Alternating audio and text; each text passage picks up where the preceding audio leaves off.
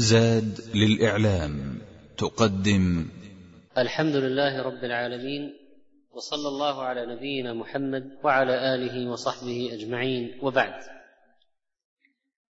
فإن من قصص القرآن الحافلة بالعبر والعظات تتجلى فيها قدرة الله تعالى وحكاية نفر كرام من عباد الله الصالحين. من الذكور والإناث ومن الملائكة الذين لا يوصفون بالذكورة والأنوثة. إنها قصة جبريل وعيسى ومريم عليهم السلام. وكذلك زكريا جمع الله ذكرهم في قصة عيسى في سورة آل عمران وفي سورة مريم وفي غيرها. قال الله سبحانه وتعالى واذ قالت الملائكه يا مريم ان الله اصطفاك وطهرك واصطفاك على نساء العالمين يا مريم اقنتي لربك واسجدي واركعي مع الراكعين ذلك من انباء الغيب نوحيه اليك. وما كنت لديهم اذ يلقون اقلامهم ايهم يكفل مريم وما كنت لديهم إذ يختصمون. إذ قالت الملائكة يا مريم إن الله يبشرك بكلمة منه اسمه المسيح عيسى ابن مريم وجيها في الدنيا والآخرة ومن المقربين ويكلم الناس في المهد وكهلا ومن الصالحين. قالت رب أن يكون لي ولد ولم يمسسني بشر. قال كذلك الله يخلق ما يشاء إذا قضى أمرا فإنما يقول له كن فيكون. اذا كلمت الملائكة مريم. وإذ قالت الملائكة يا مريم هم الجنس. ليس كل الملائكة كلموها بل واحد منهم وهو في الغالب جبريل عليه السلام.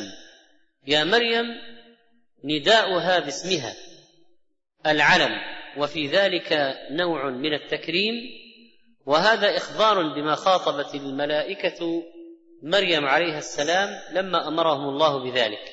فماذا قالوا لها؟ إن الله اصطفاك على نساء العالمين. هذا تكريم وهذا تحفيز وهذا تشجيع والإنسان الصالح يحب أن يسمع الثناء الحسن الذي يعينه ويشجعه على إكمال الطريق. ويحس بالمسؤولية أن الله اصطفاه. فأنت مثلا تحس أن الله سبحانه وتعالى تفضل عليك أنه لم يجعلك جمادا. وتحس أن الله سبحانه وتعالى لم يجعلك مجرد حي كالنبات وإنما جعل لك روحا.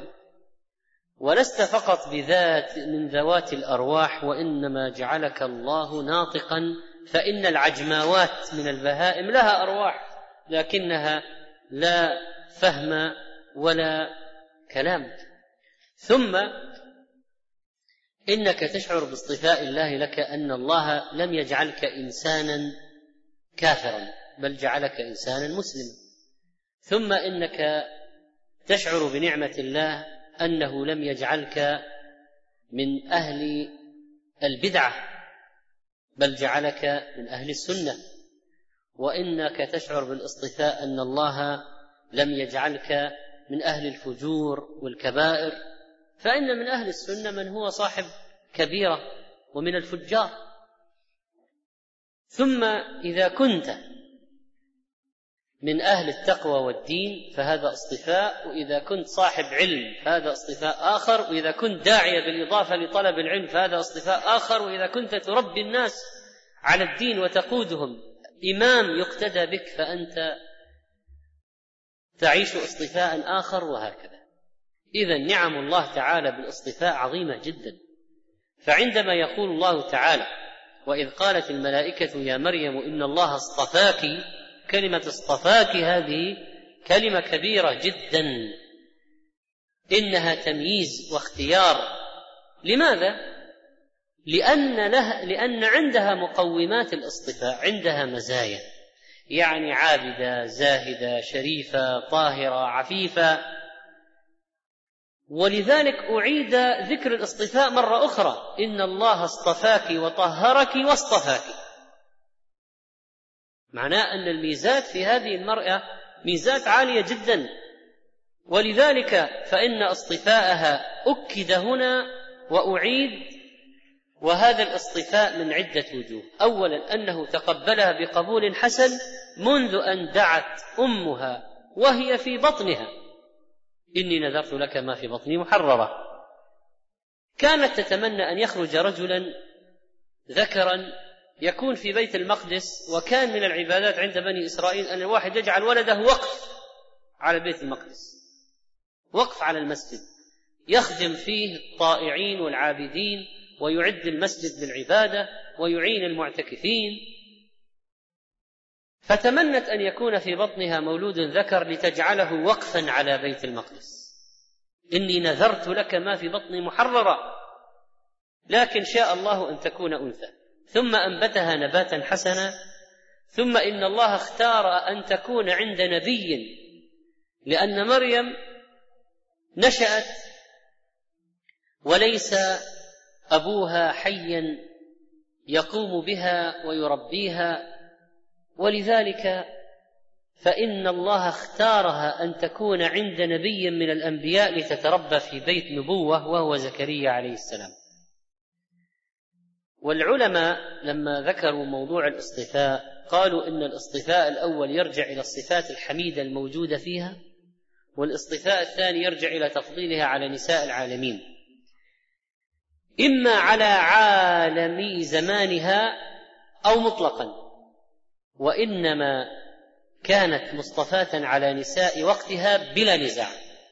لكن هل هي مصطفاة على نساء العالمين حتى في العهود التي تلت فهذا موضع بحث. فإن خديجة وعائشة وفاطمة لا شك أن الله اصطفاهن. فإما أن نقول إن مريم اصطفاها الله على العالمين في ذلك الوقت أو أن الله اصطفاها على النساء ولا مانع أن يشاركها غيرها في الاصطفاء. فالله اصطفى هذه وهذه وهذه. ولكن في وقت مريم عليه السلام بلا شك انها كانت أفضل امرأة في العالم في وقتها. روى البخاري ومسلم عن أبي موسى رضي الله عنه قال قال رسول الله صلى الله عليه وسلم كمل من الرجال كثير ولم يكمل من النساء إلا اسيا امرأة فرعون ومريم بنت عمران وإن فضل عائشة على النساء كفضل الثريد على سائر الطعام. اذا كمل تم وتناهى. تكامل في خصال البر والتقوى والفضائل. وفضل عائشة على النساء كفضل الثريد على سائر الطعام لأن الثريد من كل الطعام أفضل من المرق فثريد اللحم أفضل من مرقه بلا ثريد وثريد ما لا لحم فيه أفضل من مرقه والمراد بالفضيلة ما هو فضل الثريد؟ لماذا له فضل؟ لنفعه وأنه يشبع وسهولة مساغه يدخل الجوف بلا خوف والالتذاذ به وتيسر تناوله وتمكن الإنسان من أخذ كفايته منه بسرعة اكله لا يحتاج إلى مؤونة وليس فيه مضغ ومتعب ونحو ذلك. فهو أفضل من المرق كله ومن سائر الأطعمة. وفضل عائشة على النساء زائد كزيادة فضل الثريد على غيره من الأطعمة. لكن ليس فيه التصريح أنها أفضل من مريم وآسية. لاحتمال أن يكون أن المراد تفضيل عائشة رضي الله عنها على نساء هذه الأمة. هذا كلام النووي وقال ابن حجر ليس فيه تصريح بأفضلية عائشة رضي الله عنها على غيرها لأن فضل الثريد على غيره من الطعام إنما هو لما فيه من تيسير المؤونة وسهولة الإساغة وكان أجل أطعمتهم يومئذ. وكل هذه الخصال لا تستلزم ثبوت الأفضلية له من كل جهة إلى آخر كلام رحمه الله قال وقد ورد في هذا الحديث من الزيادة بعد قوله ومريم ابنة عمران وخديجة بنت خويلد وفاطمة بنت محمد أخرجه الطبراني. وقد ورد من طريق صحيح ما يقتضي أفضلية خديجة وفاطمة على غيرهما. وذلك فيما ورد في قصة مريم من حديث علي بلفظ خير نسائها خديجة رواه البخاري وروى أحمد عن ابن عباس قال رسول الله صلى الله عليه وسلم أفضل نساء أهل الجنة خديجة بنت خويلد وفاطمة بنت محمد ومريم بنت عمران وآسيا امرأة فرعون. حديث صحيح. وله شاهد من حديث أبي هريرة فاطمة سيدة نساء أهل الجنة إلا ما كان من مريم بنت عمران وإسناده حسن. وروى البخاري عن عن علي رضي الله عنه قال سمعت النبي صلى الله عليه وسلم يقول خير نسائها مريم ابنه عمران وخير نسائها خديجة. خير نسائها يعني نساء أهل الدنيا في زمانها. وورد عند النساء بلفظ أفضل نساء أهل الجنة. فعلى هذا خير نساء أهل الجنة مريم. وفي رواية خير نساء العالمين. وهو كقوله واصطفاك على نساء العالمين وظاهره أن مريم أفضل من جميع النساء وهذا لا يمتنع عند من يقول إنها نبية. لأن في خلاف في مريم عليه السلام هل هي نبية أم لا؟ ما في خلاف في خديجة وعائشة واسيه وفاطمة لكن في مريم في خلاف بين العلماء. هل كانت نبية؟ وأما من قال ليست بنبية فيحمله على عالم زمانها وخير نسائها خديجة يعني نساء هذه الأمة جمعا بين الأقوال أو بين النصوص. وعند النساء أفضل نساء أهل الجنة خديجة وفاطمة ومريم وآسية. وعند الترمذي حسبك من نساء العالمين فذكرهن. قوله إذا الآن في عندنا نصوص فيها أفضلية مريم عليه السلام بلا شك وعندنا نصوص في أفضلية النساء الأخريات ولكل فضل والله أعلم بالمرتبة والدرجة. لكن يكفينا هذه النصوص في بيان فضل مريم عليها السلام. إن الله اصطفاك وطهرك. كلمة طهرك يعني أنها طيبة مطيبة عفيفة آه، الطيبات للطيبين بعيدة كل البعد عن الخبث. وهذا مهم جدا في الدفاع عن عرض مريم عليها السلام لأنها رميت رميت. من قبل اليهود رموا الطاهره الطيبه فالله قال إن الله اصطفاك وطهرك ولذلك لا مجال للطعن فيها ولا للشك فيها لأن الله طهرها. وهذا كذب اليهود وبهت اليهود وإفك اليهود. وكذلك فإن الله سبحانه وتعالى يرسل الملائكة لتخاطب الأنبياء وقد يرسل الملائكة لتخاطب الصالحين والصالحات. فنحن نعرف مثلا من الصحابة من كان يرى الملائكة أو من رأى الملائكة من هو؟ من هو الصحابي الذي رأى الملائكة؟ كانت الملائكة تسلم عليه. سمع تسليم الملائكة عليه. خلصوا الصحابة اعطونا اسمه. عمران ابن حصين. وراى اسيد بن حضير ظلة ظلة من نور في السماء. فأخبره النبي عليه الصلاة والسلام أن تلك الملائكة دنت لتستمع لقراءة سورة الكهف. و الله عز وجل أرسل ملكا على مدرجة رجل صالح ذهب ليزور أخا له في الله. والله عز وجل أرسل ملكا بصورة رجل للأبرص والأقرع والأعمى ليبتليهم. وأرسل ملكا كانت كان كثيرا ما تأتي الملائكة في صورة في صورة الرجال في من قبلنا في من قبلنا. من قبلنا كانوا كثير بحاجة إلى المعجزات والخوارق والآيات. أكثر من هذه الأمة هذه الأمة معجزتها هذا القرآن هذا القرآن. باقية إلى قبيل قيام الساعة. أرسل الله الملائكة لتخاطب مريم وكان من الملائكة الذين أرسلوا إلى امرأة أخرى من؟ في من قبل. امرأة أخرى من النساء. من؟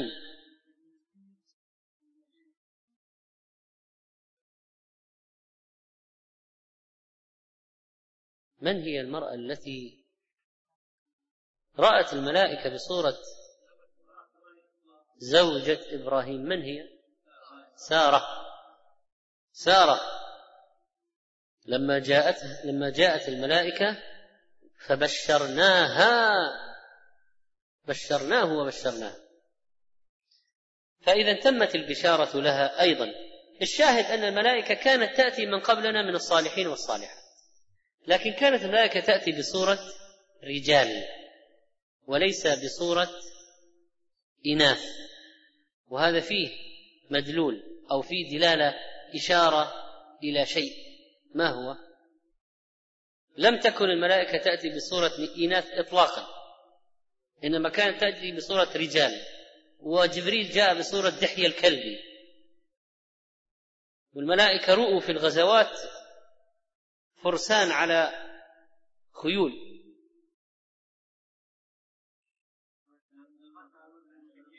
رد على مزاعم المشركين الذين جعلوا الملائكة إناثا. ستكتب شهادتهم ويسألون. يا مريم اقنتي لربك واسجدي واركعي مع الراكعين. اذا الاصطفاء ليس هو شرف يعيش الإنسان على المجد فيه وهو مرتاح. لا الاصطفاء من الله الله إذا اصطفى شخصا ذكرا أو أنثى وراء تكاليف كثيرة. والله إذا اصطفى أنبياء فالنبي يعبد ويجاهد ويدعو ويعلم والنبي عليه مسؤوليات ضخمة جدا قيادة أمة يقود أمم أم نبي. وكذلك مريم لما اصطفاها الله ماذا قال لها؟ اقنتي لربك واسجدي واركعي مع الراكعين. إذا معناها المسألة مسألة اصطفاء وراء تكاليف وراء مشاق وراء مهمات وليس قضية شرفية يعيش الإنسان على السمعة فيها لا. وقوله مع الراكعين ولم يقل مع الراكعات لأن الكمل من الرجال أكثر من الكمل من النساء. وليس المقصود الآن صلاة الجماعة وإنما أن تكون من جملة الراكعين الذين يركعون لله. وقوله واسجدي واركعي قدم السجود على الركوع لأن هيئة السجود أفضل من هيئة الركوع. وقوله قنوتي طاعة مع خشوع هذا تعريف القنوت كما قال تعالى وله من في السماوات والأرض كل له قانتون. كان هذا الخبر من الله تعالى لهذه الأمة تعليما عن شيء ما أدركوه ولا نقل إليهم ذلك من أنباء الغيب نوحيه إليك. نقصه عليك يا محمد صلى الله عليه وسلم لتخبر به أمتك وتتلوه عليهم. وهذا الوحي إخبار الله لنبي من أنبيائه بما يشاء من شرعه. قال تعالى وما كنت لديهم يا محمد صلى الله عليه وسلم ما كنت عند بني إسرائيل في قضية مريم لما اختصموا فيها من الذي يكفلها لأنها من سلالة عريقة ومن عائلة دين وبيت عبادة وخير ولذلك تنافسوا من الذي سيكفل مريم.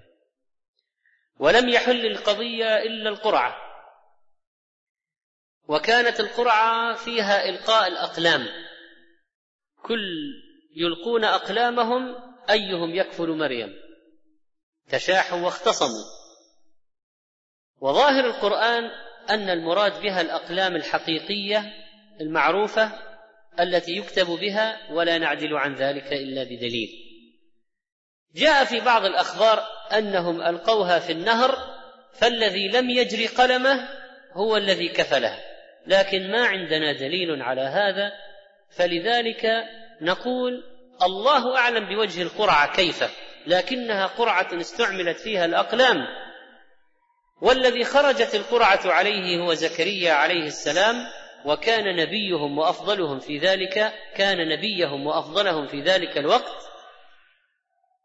وهذا خبر صدق من الله شيء ما ندري عنه ولا علمنا به إلا من جهة القرآن إلا من الوحي. كما قال الله وما كنت بجانب الغربي إذ قضينا إلى موسى الأمر وما كنت لديهم أيضا حينما تآمروا على يوسف لإلقائه في الجب وما كنت لديهم إذ يلقون أقلامهم أيهم يكفل مريم إذ قالت الملائكة يا مريم إن الله يبشرك بكلب يبشرك. إذ قالت الملائكة يا مريم إن الله يبشرك بكلمة منه اسمه المسيح عيسى بن مريم. البشارة في الأصل الإخبار بما يسر وقد تطلق على الإخبار بما يسوء بجامع تغير البشرة عند سماع الخبر. ولذلك سميت بشارة. فإذا كانت بالخير أنارت استنارت البشرة. وإذا كانت بالشر كلحت وصارت قاتمة. ورغم أن الحدث عظيم يهز صاحبه هزا إلا أنه سار ومؤثر إذ قالت الملائكة يا مريم إن الله يبشرك بكلمة منه اسمه المسيح عيسى بن مريم. الصدمة في الموضوع ولد من غير زوج. هذه هزة قوية جدا. لكن الخبر الخبر الشديد إذا صار معه نبأ سار خففه وصار وقعه على الإنسان وقعا خفيفا. ليس كمثل لو وقع عليه مجردا من غير أن يقترن به شيء سار. لكن لما قالوا لها إن الله يبشرك عرفنا الآن أن القضية قضية سارة. إن الله يبشرك بكلمة منه اسمه المسيح عيسى بن مريم. إذا هي عرفت الآن أن هذا عيسى ينسب إليها وليس له أب. وهذه القضية الكبيرة. لكن وجيها في الدنيا والآخرة ومن المقربين ويكلم الناس في المهد وكهلا ومن الصالحين. فصارت المسألة الآن كل أم تتبنى يعني مفخرة العظيمة أن يخرج ولد المرأة فيه هذه الميزات فمن أشد ما يخفف على المرأة صدمة بالولد أيا كان نوع الصدمة أن يكون الولد هذا له شأن ومنزلة ورفعة ودرجة عالية. فلذلك إذا أراد الواحد أن يخبر الثاني بنبأ يهزه ويصدمه بنبأ يهزه ويصدمه فليجعل معه أي أشياء سارة أخرى يمكن أن تخفف من الوقع. يكفيها فخرا ونعمة وذكرا أن الله اصطفاها من بين جميع النساء وجعلها المرأة الوحيدة التي تحمل من غير زواج وهي بكر وتنجب بطريقة شرعية بلا وطئ ويكون ابنها نبيا رسولا وهي تحمل نعمة من الله غامرة وبالرغم من عظم ودهشة ومفاجأة الحدث فقد جاء جبريل عليه السلام ليزف لها البشارة إن الله يبشرك بكلمة منه. وجود الولد هذا بكلمة ليس عيسى هو الكلمة. الكلمة كن لكن عيسى كان بالكلمة. فمعنى إذن عيسى كلمة الله يعني عيسى خلق بكلمة الله وجد بكلمة الله. إن الله يبشرك بكلمة منه. كن! سمي كلمة الله لأنه كان بالكلمة من الله وجعله الله من عجائب مخلوقاته. هذه الكلمة الإلهية إنما أمره إذا أراد شيئا أن يقول له كن فيكون. فخلق الله عيسى بكلمة كن كما خلق آدم بكلمة كن ولذلك قال إن مثل عيسى عند الله كمثل آدم. خلقه من تراب ثم قال له كن فيكون. وقد خلق الله البشر على أنواع. بلا أب ولا أم. من؟ آدم عليه السلام. من أم بلا أب. من عيسى عليه السلام. أو لنقل خلق الله البشر أنواع. فنوع جاء بلا ذكر ولا أنثى وهو آدم عليه السلام. ونوع جاء من أنثى بلا ذكر وهو عيسى عليه السلام. ونوع جاء من ذكر بلا أنثى وهي حواء. فأرسل الله جبريل إلى مريم فنفخ في جيب درعها.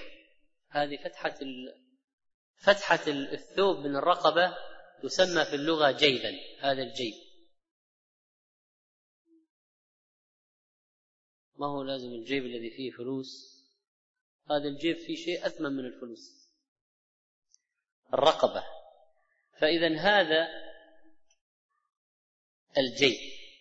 نفخ في جيب درعها فولجت النفخة الزكية من الملك الزكي فأنشأ الله بها روحا زكية وهي بالكلمة فصار عيسى ولجت النفخة في الفرج فحملت بإذن الله. فحملت بإذن الله وكان عيسى روح من الله كما قال الله وسخر لكم ما في السماوات ما في الأرض جميعا منه يعني لا من غيره. وليست من للتبعيض وليس عيسى جزءا من الله تعالى الله. لكن من الله لا من غيره. فالله هو الذي خلقه. لماذا سمي المسيح بهذا الاسم؟ لكثرة سياحته في الأرض لعبادة الله والدعوة إليه. أو لأنه كان مسيح القدمين لا أخمص لهما من القدم مستوية من الأسفل أو لأنه كان إذا مسح أحدا من أصحاب العاهات برئ بإذن الله وهذا أشهر الأقوال. وقيل من المسحه وهي الجمال. عيسى بن مريم ينسب إلى أمه. ليس إلى كافله زكريا والتبني حرام. ما يجوز الإنسان ينسب إليه من ليس بولده. وإذا كان الإنسان ليس له أب معروف فإنه ينسب إلى أمه. وعيسى ليس له أب أصلا مباشر. ولذلك ينسب إلى أمه. وهو من أولي العزم من الرسل ويكلم الناس في المهد وكهلا. يكلمهم بما فيه صلاحهم وفلاحهم يكلمهم الكلام الذي يهديهم به الله سبل السلام.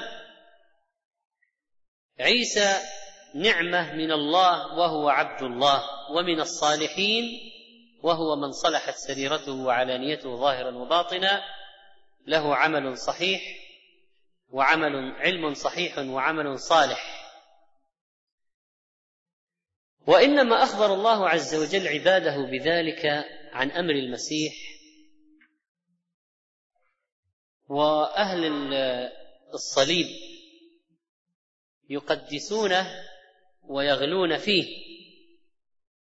ولكن الله أخبرنا أنه ولد طفلا.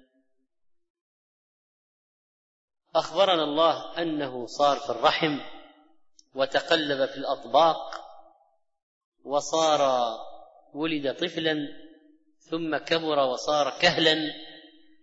اذا هذا ليس بإله بشر. يولد ويكبر طفلا وكهلا. وتمر عليه الأزمنة كسائر بني آدم.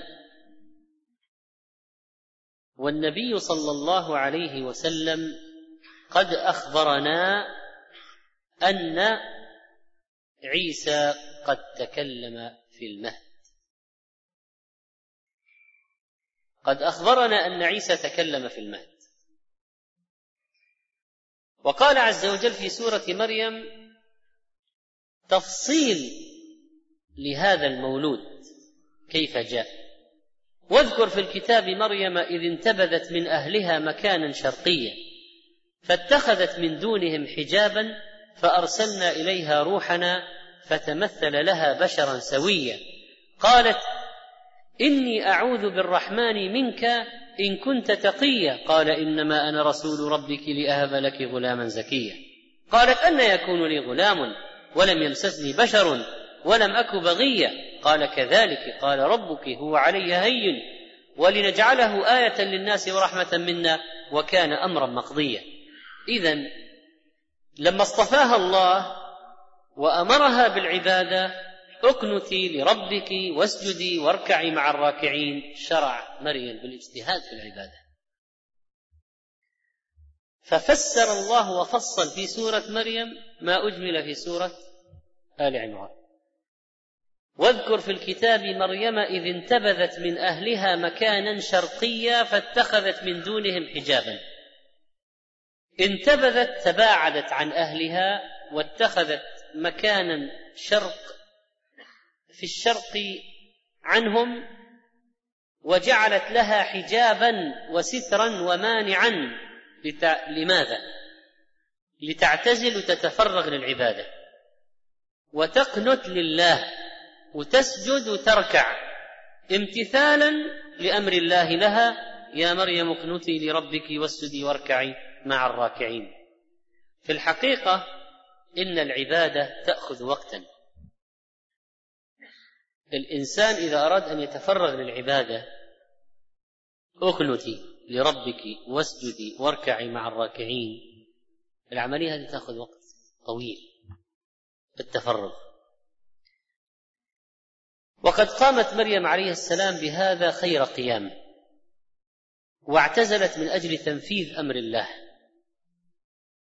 وهذا فيه درس عظيم للنساء. خصوصا المرأة إذا لم تكن ذات بعل ولا عندها أولاد.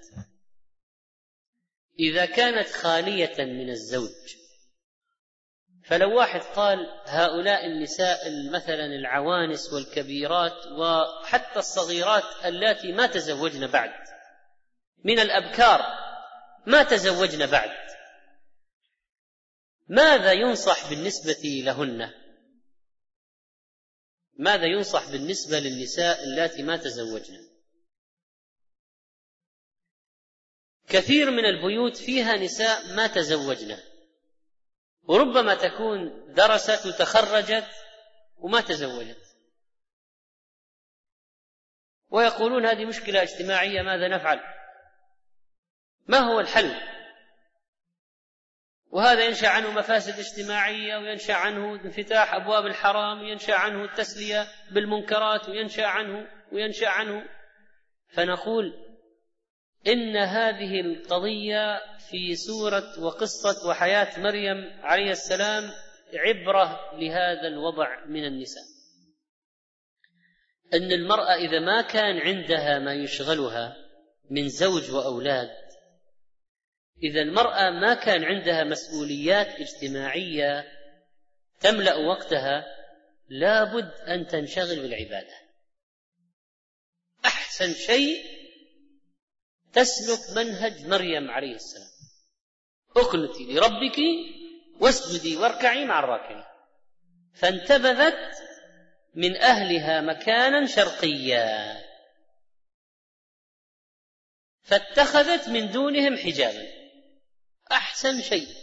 تنشغل به المرأة زوجها مسافر أولادها كبروا لأن المرأة أيضا حتى لو صار عندها انشغالات اجتماعية وارتباطات وأولاد وزوج ومسؤوليات ولائم ومناسبات ودعوات لكن ممكن يأتيها وقت من الأوقات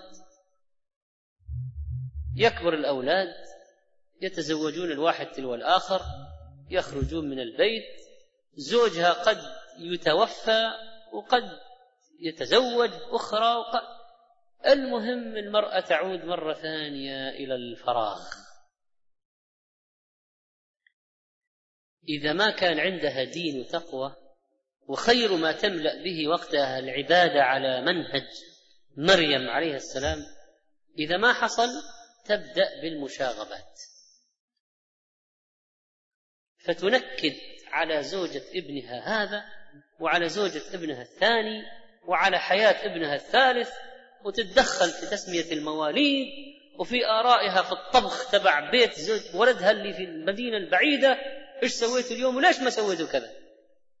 يا أمي يا بنت الحلال يا فلانة أنه ولكنها ما تدع أحدا من شرها. وفي كل مكان لها مصيبة ومشكلة وربما طلقت هذا من زوجته وتريد أن تمشي الجميع على رأيها. فنقول يعني العسكر الفارغ تكثر فيه المشاغبات هذه قاعدة عسكرية. لكن الكلام هنا مهم جدا للنساء. مهم جدا. قال تعالى عن مريم عليه السلام إذ انتبذت من أهلها مكانا شرقيا فاتخذت من دونهم حجابا. إذا صار الوضع الآن تفرغ تام للعبادة. وما أحسنها وما أجملها وما أروعها وما أفضلها أن تنشغل المرأة بالعبادة. المرأة إذا كانت خالية من المسؤوليات الاجتماعية أحسن شيء تنشغل بهذا الدين. عبادة دعوة تعلما تعليما وإلا فساد فساد أو إفساد. لما امتثلت مريم عليها السلام هذا الكلام الإلهي والوصية الربانية صارت مؤهلة لحمل بنبي للحمل بنبي. جاءت اللحظة التي جاءها جبريل يقول لها إن البشارة الأولى يبشرك إن الله يبشرك بكلمة منه. الكلام الذي قيل من سابق سوف يكون كذا وكذا والتوطئة مهمة جدا في الأخبار الأخبار التوطئة في الأخبار التي تحدث صدمة مهمة جدا التوطئة هذه. ولذلك النبي عليه الصلاة والسلام قبل الوحي كان يرى أشياء في غار حراء كان يرى أشياء وكان يسمع من يناديه. قبل أن يأتي جبريل يقول اقرأ. في توطئات الأحداث العظيمة لابد يحدث لها توطئات حتى يتحملها الإنسان. الإنسان إذا جاءه الحدث الضخم فجأة ممكن يموت من السكتة صدمة يحدث له شلل. ينعقد لسانه ممكن لكن لما يكون الخبر الحادث الضخم قد مهد له بتمهيدات ومريم قيل لها من قبل إن الله يبشرك. جاءت الآن التنفيذ التطبيق العملي للبشارة القديمة. تمثل لها بشرا سويا. جبريل عليه السلام تحول إلى بشر سوي وهذا يدل على قدرة الملائكة بأمر الله على التمثل بصورة بشر. وهذا التحول في صورة الرجال لا في صورة النساء. ولما رأت مريم عليه السلام هذه الحال وهي معتزلة عن أهلها منفردة عن الناس اتخذت حجابا واحتياطات حتى لا يراها أحد وإذا بها تفاجأ برجل أجنبي. فجأة عندها. تمثل لها بشرا سويا كاملا. وأول شيء المرأة العفيفة إذا صار صار أمامها رجل فجأة أعوذ بالرحمن منك. الالتجاء إلى الله والاعتصام به إنها المفاجأة التي نزلت عليها. جعلتها مؤمنة تعتصم بالله وتلتجئ إليه. أعوذ بالرحمن منك. اثنين تذكره وتعظه وتخوفه بالله. إن كنت تقيا إن كنت تخاف الله إن كنت تقيا. أنا أعوذ بالرحمن منك. ابعد عني. أنا أعوذ بالرحمن منك. لا تمسني بسوء. وهذه العفة المتناهية من مريم. قال ابن زيد رحمه الله قد علمت مريم أن التقي ذو نهية يعني أنه ينتهي إذا ذكر. وبهذه المناسبة نذكر أن من سخافات الإسرائيليات والإسرائيليات كثيرا ما يكون فيها سخافات أخبار بني إسرائيل مليئة بالترهات والأشياء المضحكة والسخيفة. قالوا إن تقي اسم رجل فاسق مجرم معروف في ذلك العهد. يعني قال إن كنت فلان إن كنت تقيا أعوذ بالرحمن كيف هذا؟ ولذلك قال ابن كثير رحمه الله معلقا وهذا يرد قول من زعم أنه كان في بني إسرائيل رجل فاسق مشهور بالفسق اسمه تقي فإن هذا قول باطل لا دليل عليه وهو من أسخف الأقوال. ومريم أثنى الله عليها قال ومريم ابنة عمران التي أحصنت فرجها فنفخنا فيه من روحنا. وقال والتي أحصنت فرجها فنفخنا فيها من روحنا. فجعل الله لها جزاء لعفتها ولدا من آياته ورسولا من رسله وقد شهد ربنا عز وجل لها بالطهر فويل لليهود الكفار الكذب الذين يقولون على مريم بهتانا عظيما. والملائكة إذا رأوا البشر ارتاعوا منهم ماذا يفعلون؟ فلما رأى أيديهم لا تصل إليه نكرهم وأوجس منهم خيفة قالوا لا تخف. اذا الإطمئنان وجعل الأخ الشخص الآخر يشعر بالأمان. وهكذا قال جبريل إنما أنا رسول ربك. كي لا تخاف لا تهاب. إنما أنا رسول ربك. وهكذا قالوا لإبراهيم. لا تخف. إنا رسل ربك قالوها للوط. لن يصلوا إليك. وكذلك قالوا لإبراهيم عرفوه بأنفسهم. لما رأى جبريل منها الروع والخيفة قال إنما أنا رسول ربك من فضلك اقلب الشريط. لما رأى جبريل منها الروع والخيفة قال إنما أنا رسول ربك وقد أتيت لغرض محدد ومهمه من الرب عز وجل. فاذا لو فرض أن رجلا اجنبيا اضطر لأن يعالج امرأة أو أن يكون مع امرأة في أي وضع غير عادي فلا بد أن يعرفها لماذا هو موجود هنا. إذا كانت القضية قضية اضطرار. وجبريل عليه السلام لا ينطبق عليه أحكام الرجال الأجانب الملائكة ليس لهم شهوة ولا يطمعون في المرأة الأجنبية ولا ينطبق عليهم حكم الخلوة بالمرأة الأجنبية ولا الملائكة وضع آخر تماما يعني عالم آخر و, و يعني لا طعام ولا شراب ولا نكاح ولا آه، وطء ولا شهوة ملائكة عالم آخر. فجبريل طمأن مريم طمأنها. إنما أنا رسول ربك. أولا عرف من هو؟ عرفها بنفسه لتطمئن ثانيا عرفها لماذا هو هنا. ما هي المهمة؟ في مهمة محددة يعني.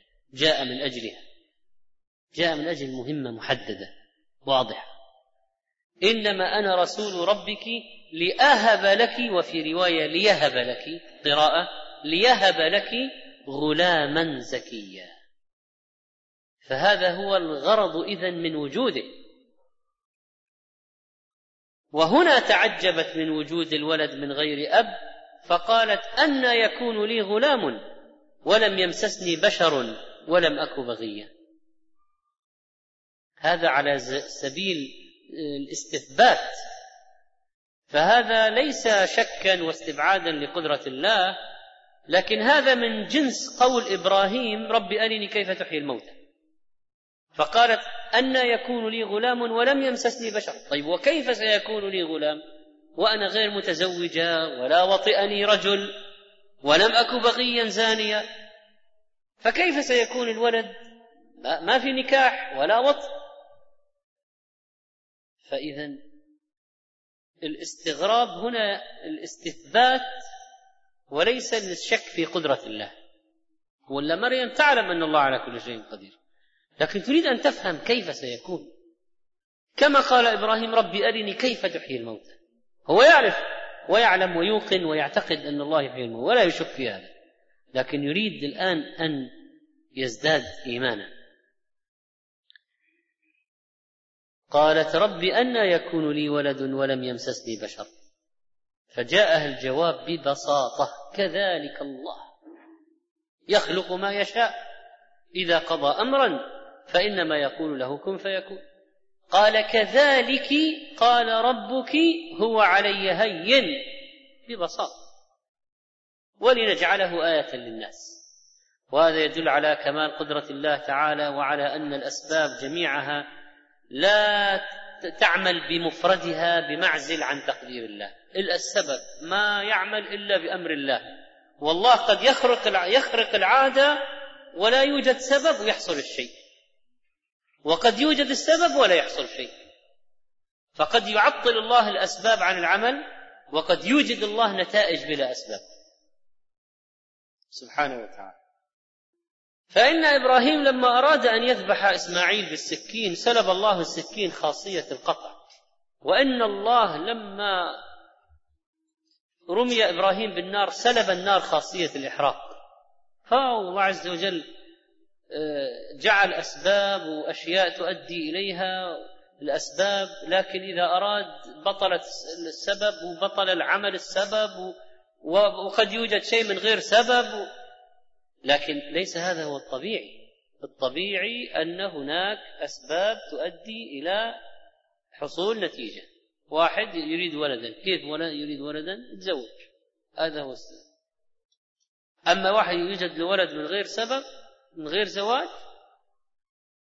أو يوجد زرع من غير بذر شجر من غير زرع ولا سقي ولا ما. هذا غير طبيعي.